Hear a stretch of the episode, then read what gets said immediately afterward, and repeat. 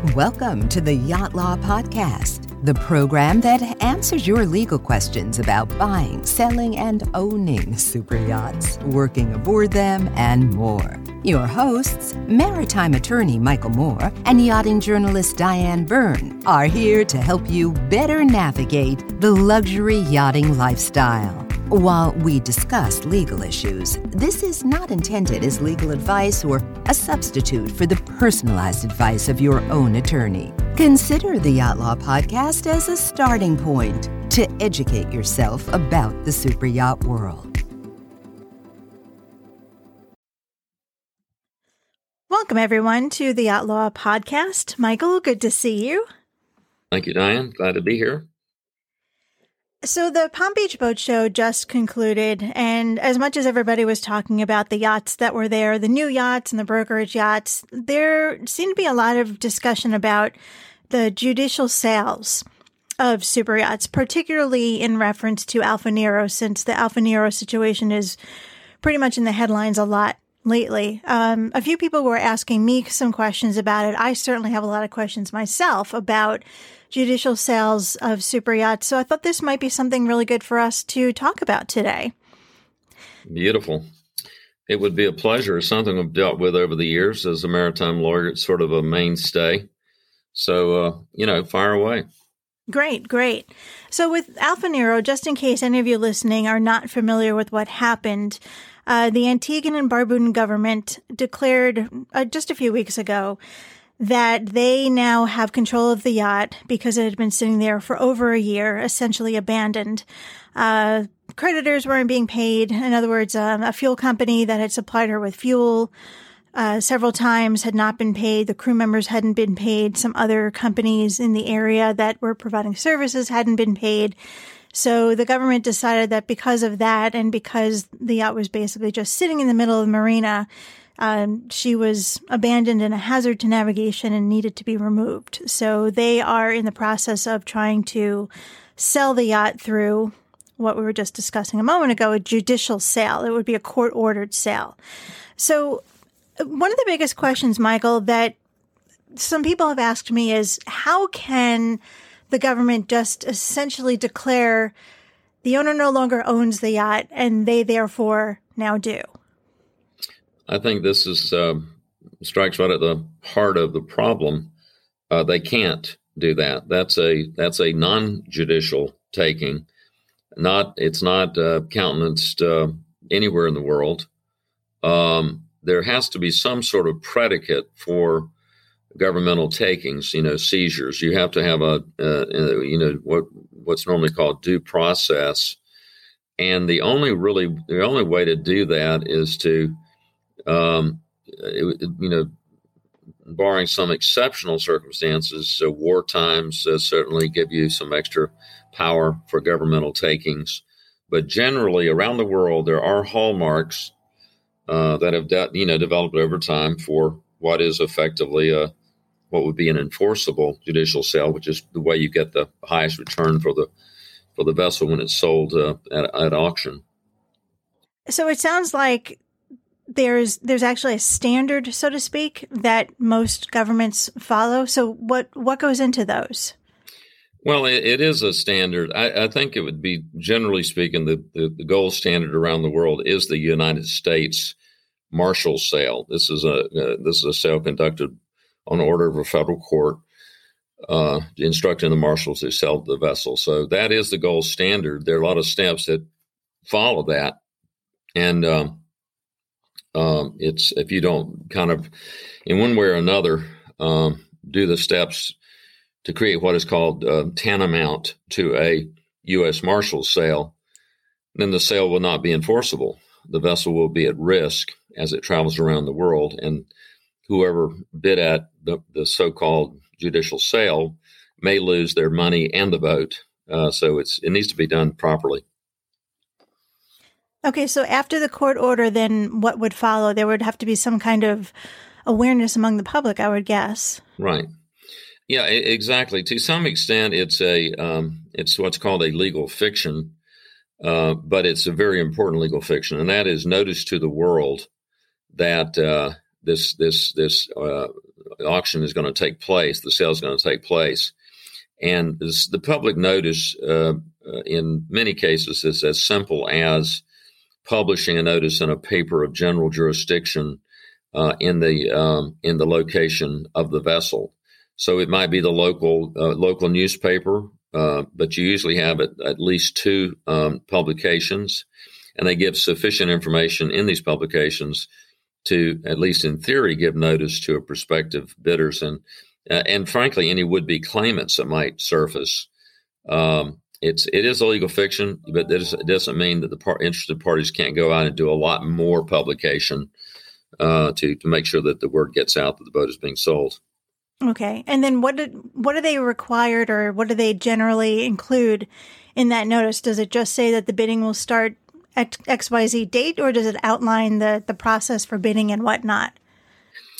Well, it is a very precise thing because one of the things that you want to be sure of is that everyone is treated treated equally. Now, for example, uh, is one one quick example we had on auction last uh, Thursday, um, and uh, one of the parties uh, got caught by a bridge. The bridge opened, and they were blocked from crossing the bridge, and therefore they were blocked from arriving at the bidding location on time.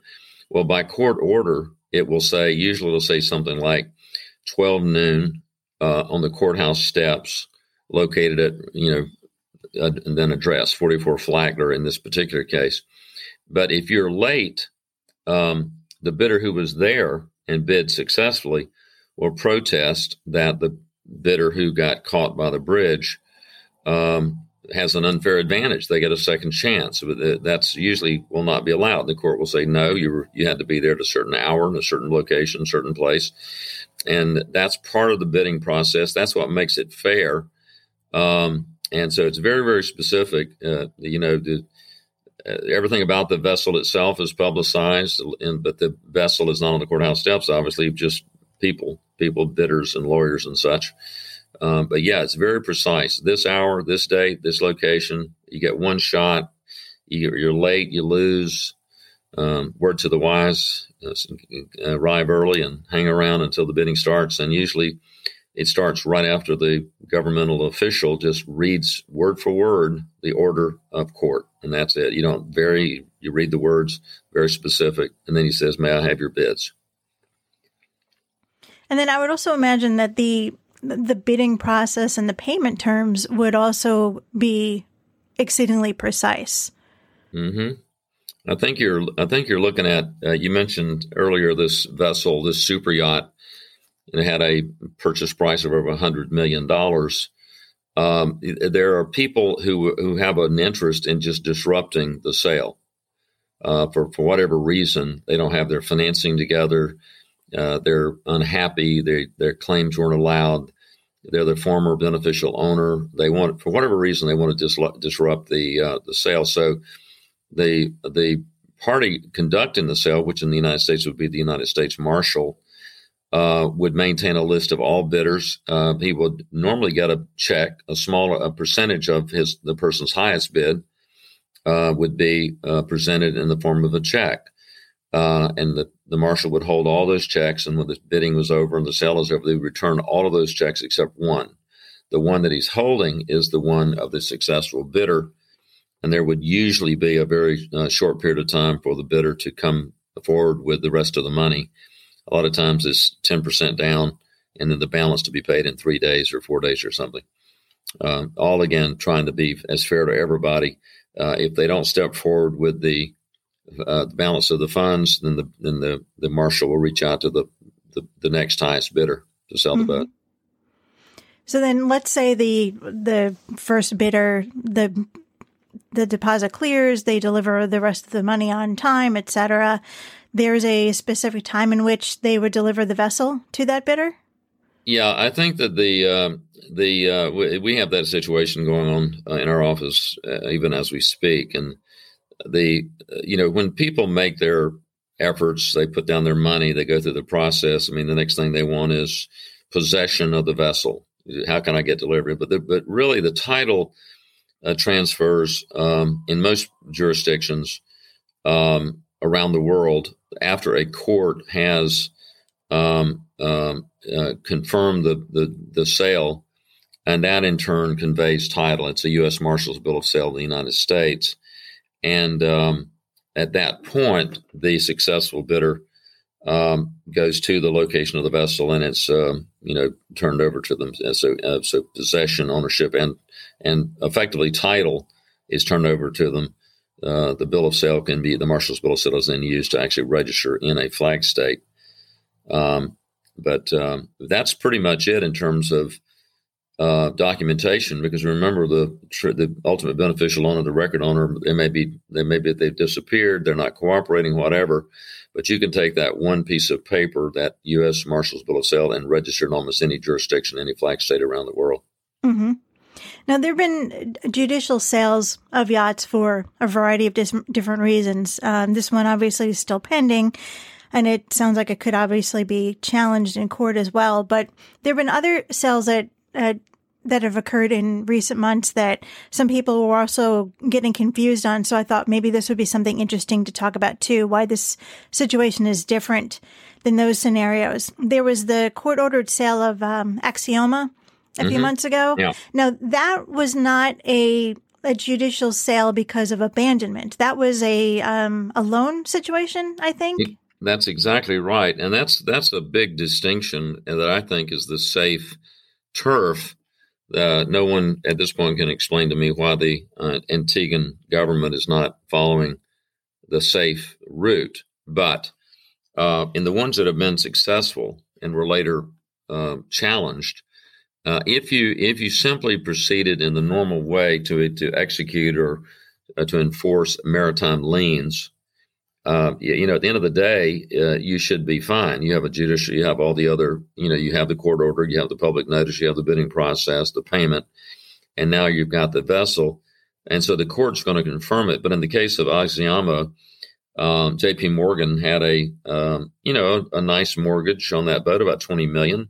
It's substantially less than the actual value of the of the yacht. There was very little in the press about other claimants. You usually have crew wages, dockage claims. No one's paid the dockage as the boat sat there uh, for a, a, time. But but all of those claims are underlying are maritime liens and maritime claims, and so this is a judicial process in a court of law, and that's what makes it enforceable. When a court later looks at it, when the boat the boat is arrested in another jurisdiction, the court looks at it and says, no, this was all conducted properly. You know, all the all the bells and whistles, and so therefore we're going to enforce the sale that occurred. In the case of Axioma, it occurred in uh, Gibraltar. Mm-hmm. I'm sure it will be upheld. You know, in terms of the the other claimants that are often um, caught up in these scenarios, is there a, a a guidepost by which certain claimants get paid and others don't? Uh, absolutely. Um, around the world, um, there is in almost every jurisdiction, you have um, a lien priority. the The priority of the lien is is normally uh, determined by the the validity of the lien is. Uh, let's start with that. The validity of the lien is determined by where it arose. Um, that might be uh, where dockage was incurred or where uh, the wages of the crew was incurred uh, and and then our uh, maybe the mortgage was recorded. But the priority of the lien is determined by where the vessel is arrested. So this is a very important thing if you're looking at um, a hierarchy and prioritization of liens. Um, you want to make you, know if you're an attorney, you want to make sure your client is paid. So you want to try to get n- enough money in the door to pay to at least reach your client's liens. Um, the um, I recall a case I was involved in it. We redirected the vessel uh, to the Netherlands Antilles as a Dutch law, which gives banks a very high priority. Uh, and uh, you know, I represented the bank, the Netherlands Ship Mortgage Bank, and uh, yeah, because we moved it there, it was uh, arrested there and sold there. And later, the federal judge in Florida would ask, if he thought that the moving of the vessel was illegal. He said, no, I thought it was smart. Uh, and I think I also would like to say I think it's always good when the crew gets paid, the crew is paid, and that's why they agree to move the vessel. But all these things can be done. But once you get into that court around the world, it's very important to look at how those priorities are set because you may be shooting yourself in the foot if you don't understand, for example, that a U.S. mortgage on a U.S. flag vessel is a very super high priority versus a foreign flag, a foreign mortgage on a foreign flag vessel or a foreign mortgage on a U.S. flag vessel. Foreign mortgages are just not treated as favorably by the U.S. courts as they do U.S. mortgages. That seems to make sense. I could see that. So it's almost, uh, in a way, the the priority of the the claimant is kind of like what happens in a bankruptcy case. That's what it sounds like to me, at least. The little, and uh, believe me, I'm not a lawyer, I'm not pretending to be one. yeah. but, it, but the little that I've read about bankruptcy cases, you've got your your prioritized um, uh, creditors.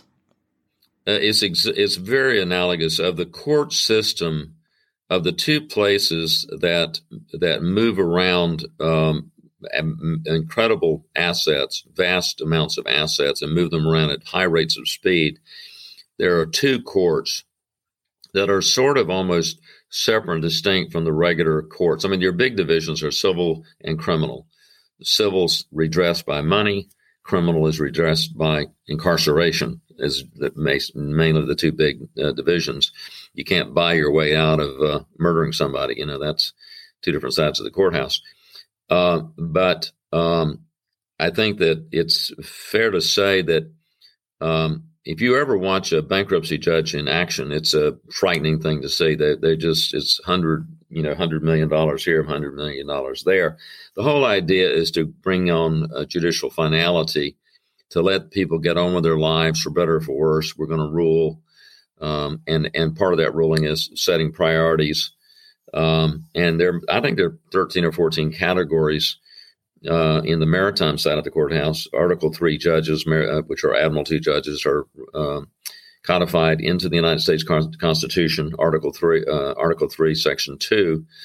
Um, and it's all about uh, just resolving these commercial disputes in an order that the law says is most important. Now, for example, if I may just a moment, one of the highest priorities is all, almost always universally around the world uh, wage claims. Why? Because in every court, in every jurisdiction around the world, most most judicial systems say, "Well, we want the people to get paid first. You know. Now, believe it or not, salvage is very very high in most jurisdictions. Why? Well, because if you don't pay salvors, boats run aground and do massive amounts of damage and um, everybody suffers. You have environmental claims. The the vessel's lost. Uh, it blocks the navigable waterways. It spills oil to pollute the shores uh, forever.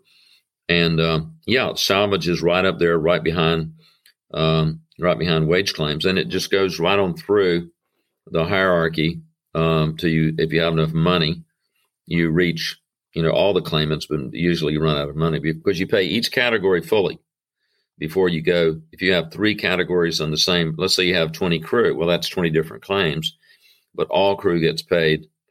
The merits, the quantum, and the priority is all set there right at the very beginning.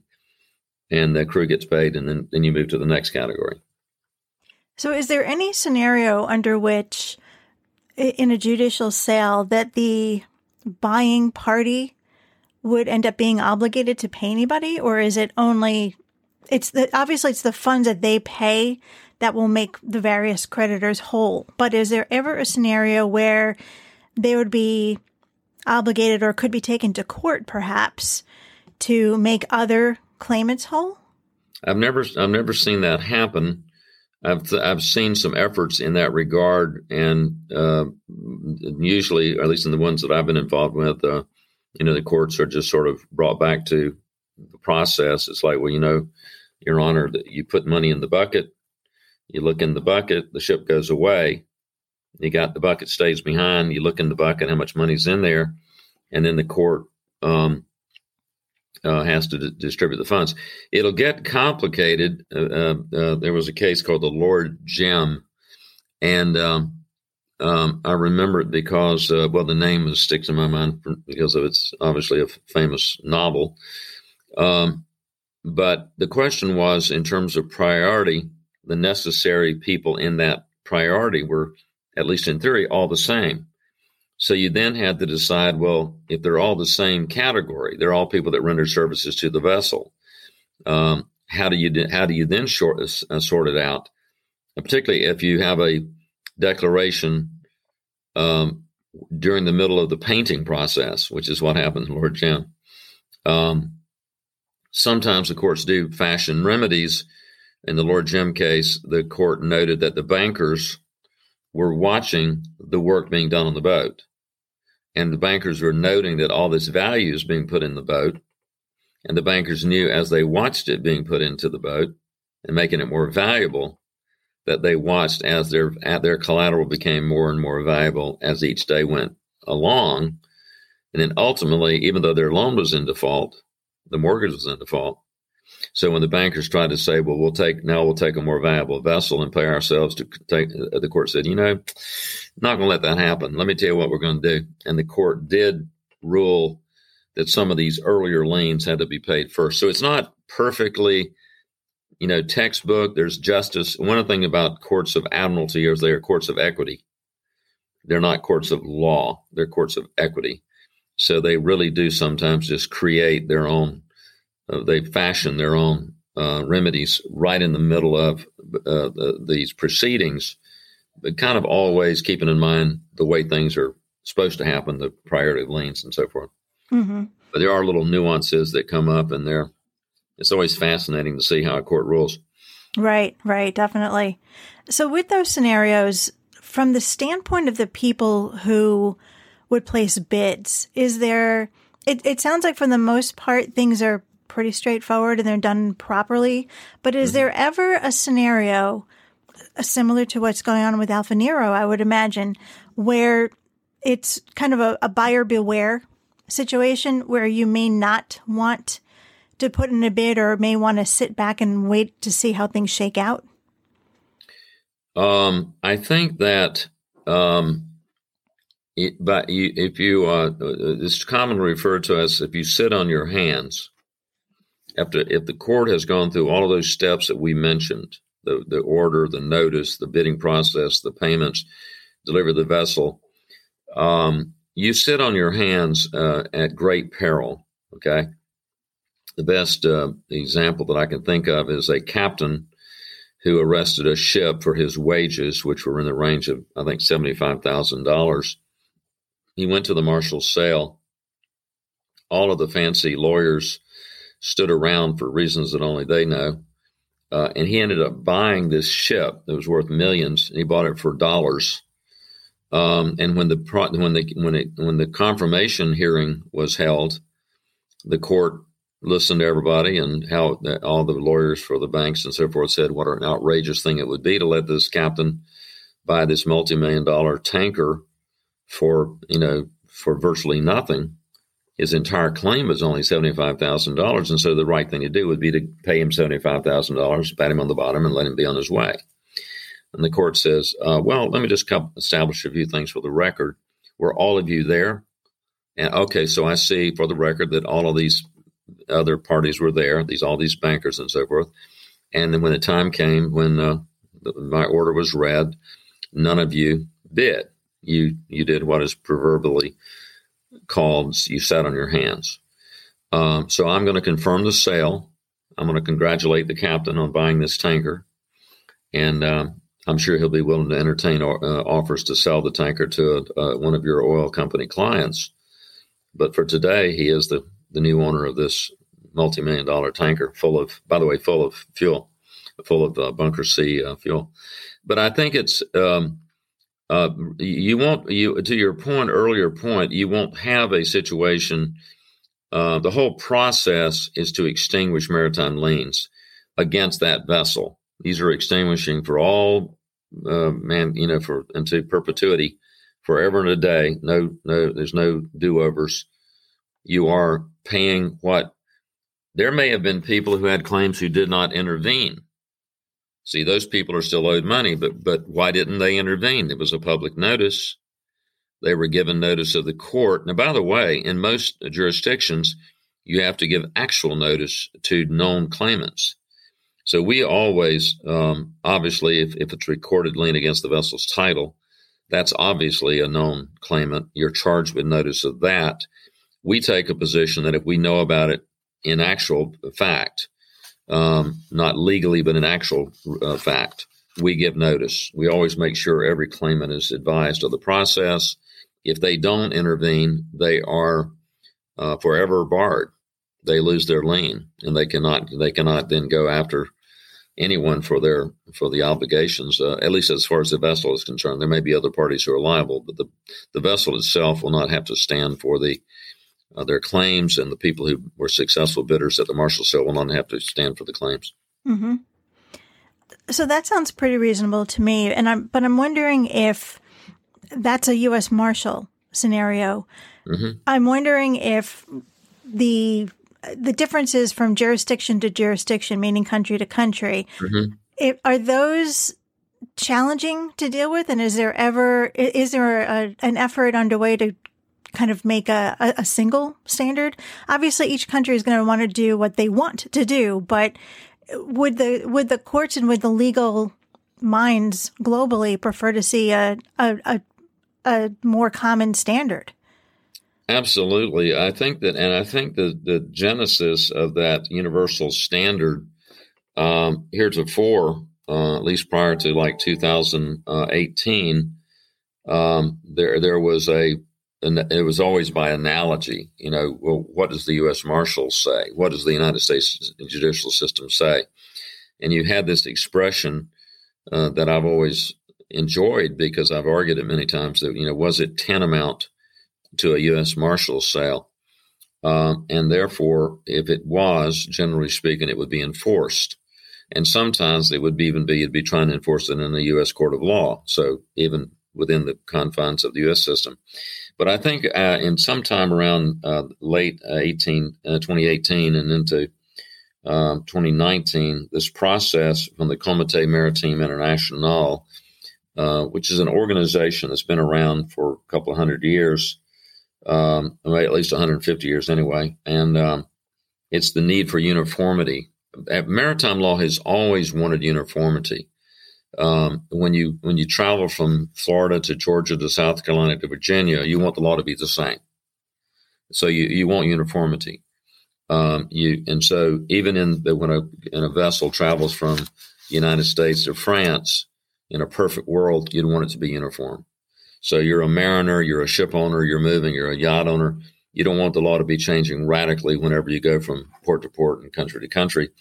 But uh, the Comité Maritime International, now CMI as it's called, is has been very successful in getting this entire thing in front of the United Nations. Um, and there is now a they're very close to a um, having this convention is called ratified uh, that will in fact uh, create a uniform standard throughout the world for judicial sales. It's quite an exciting thing to maritime lawyers because for years it's been a little bit unsure. Um, you know, uh, eighty uh, percent of the world's um, trade uh, travels by boat, uh, and we just have to see the order books to see how things are being are being cranked out in the yacht world.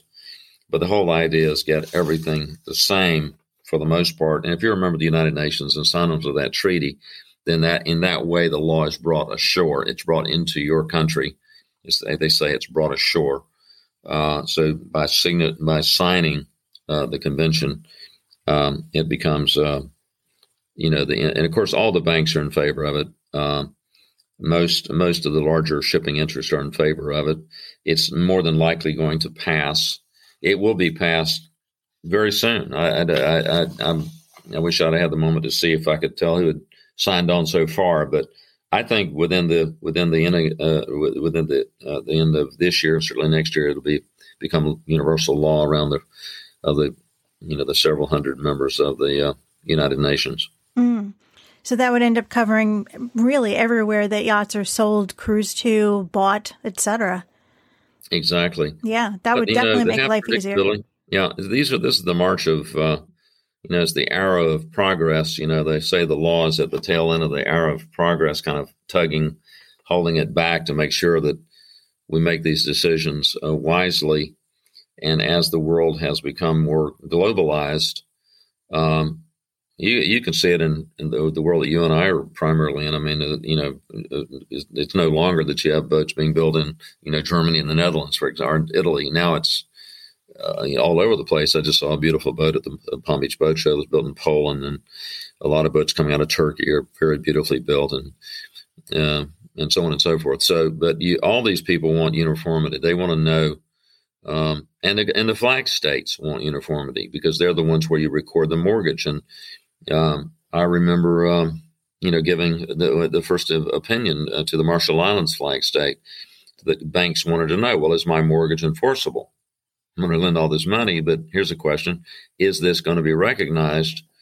uh, in the world at large if this vessel is uh, if the uh, the owner defaults on their note and mortgage, uh, and the answer to that was yes, it will be enforced because the Marshall Islands is part of the United Nations and has signed on to these other regimes. Uh, but it'll be the same way with the judicial um, sales convention. Mm-hmm. Well, this will be good to watch. I'm I'm looking forward to finding out when this actually does uh, does get ratified. Well, Michael, I think there have been more than a few questions that people have had about judicial sales, whether applicable to Alfa Nero or other vessels. Um, certainly answered through this conversation today. So thank you for your insight. It's uh, as always, it's my pleasure. Let's see what tomorrow brings. Yeah, absolutely. Well, everyone, if you have a legal question when it comes to the yachting world, we would love to answer it for you. Drop an email to me, send an email to Michael, and we can feature your question in an upcoming episode. Of course, if you would like to remain anonymous, we will do that as well. That's it for this episode. Until next time, I'm Diane Byrne.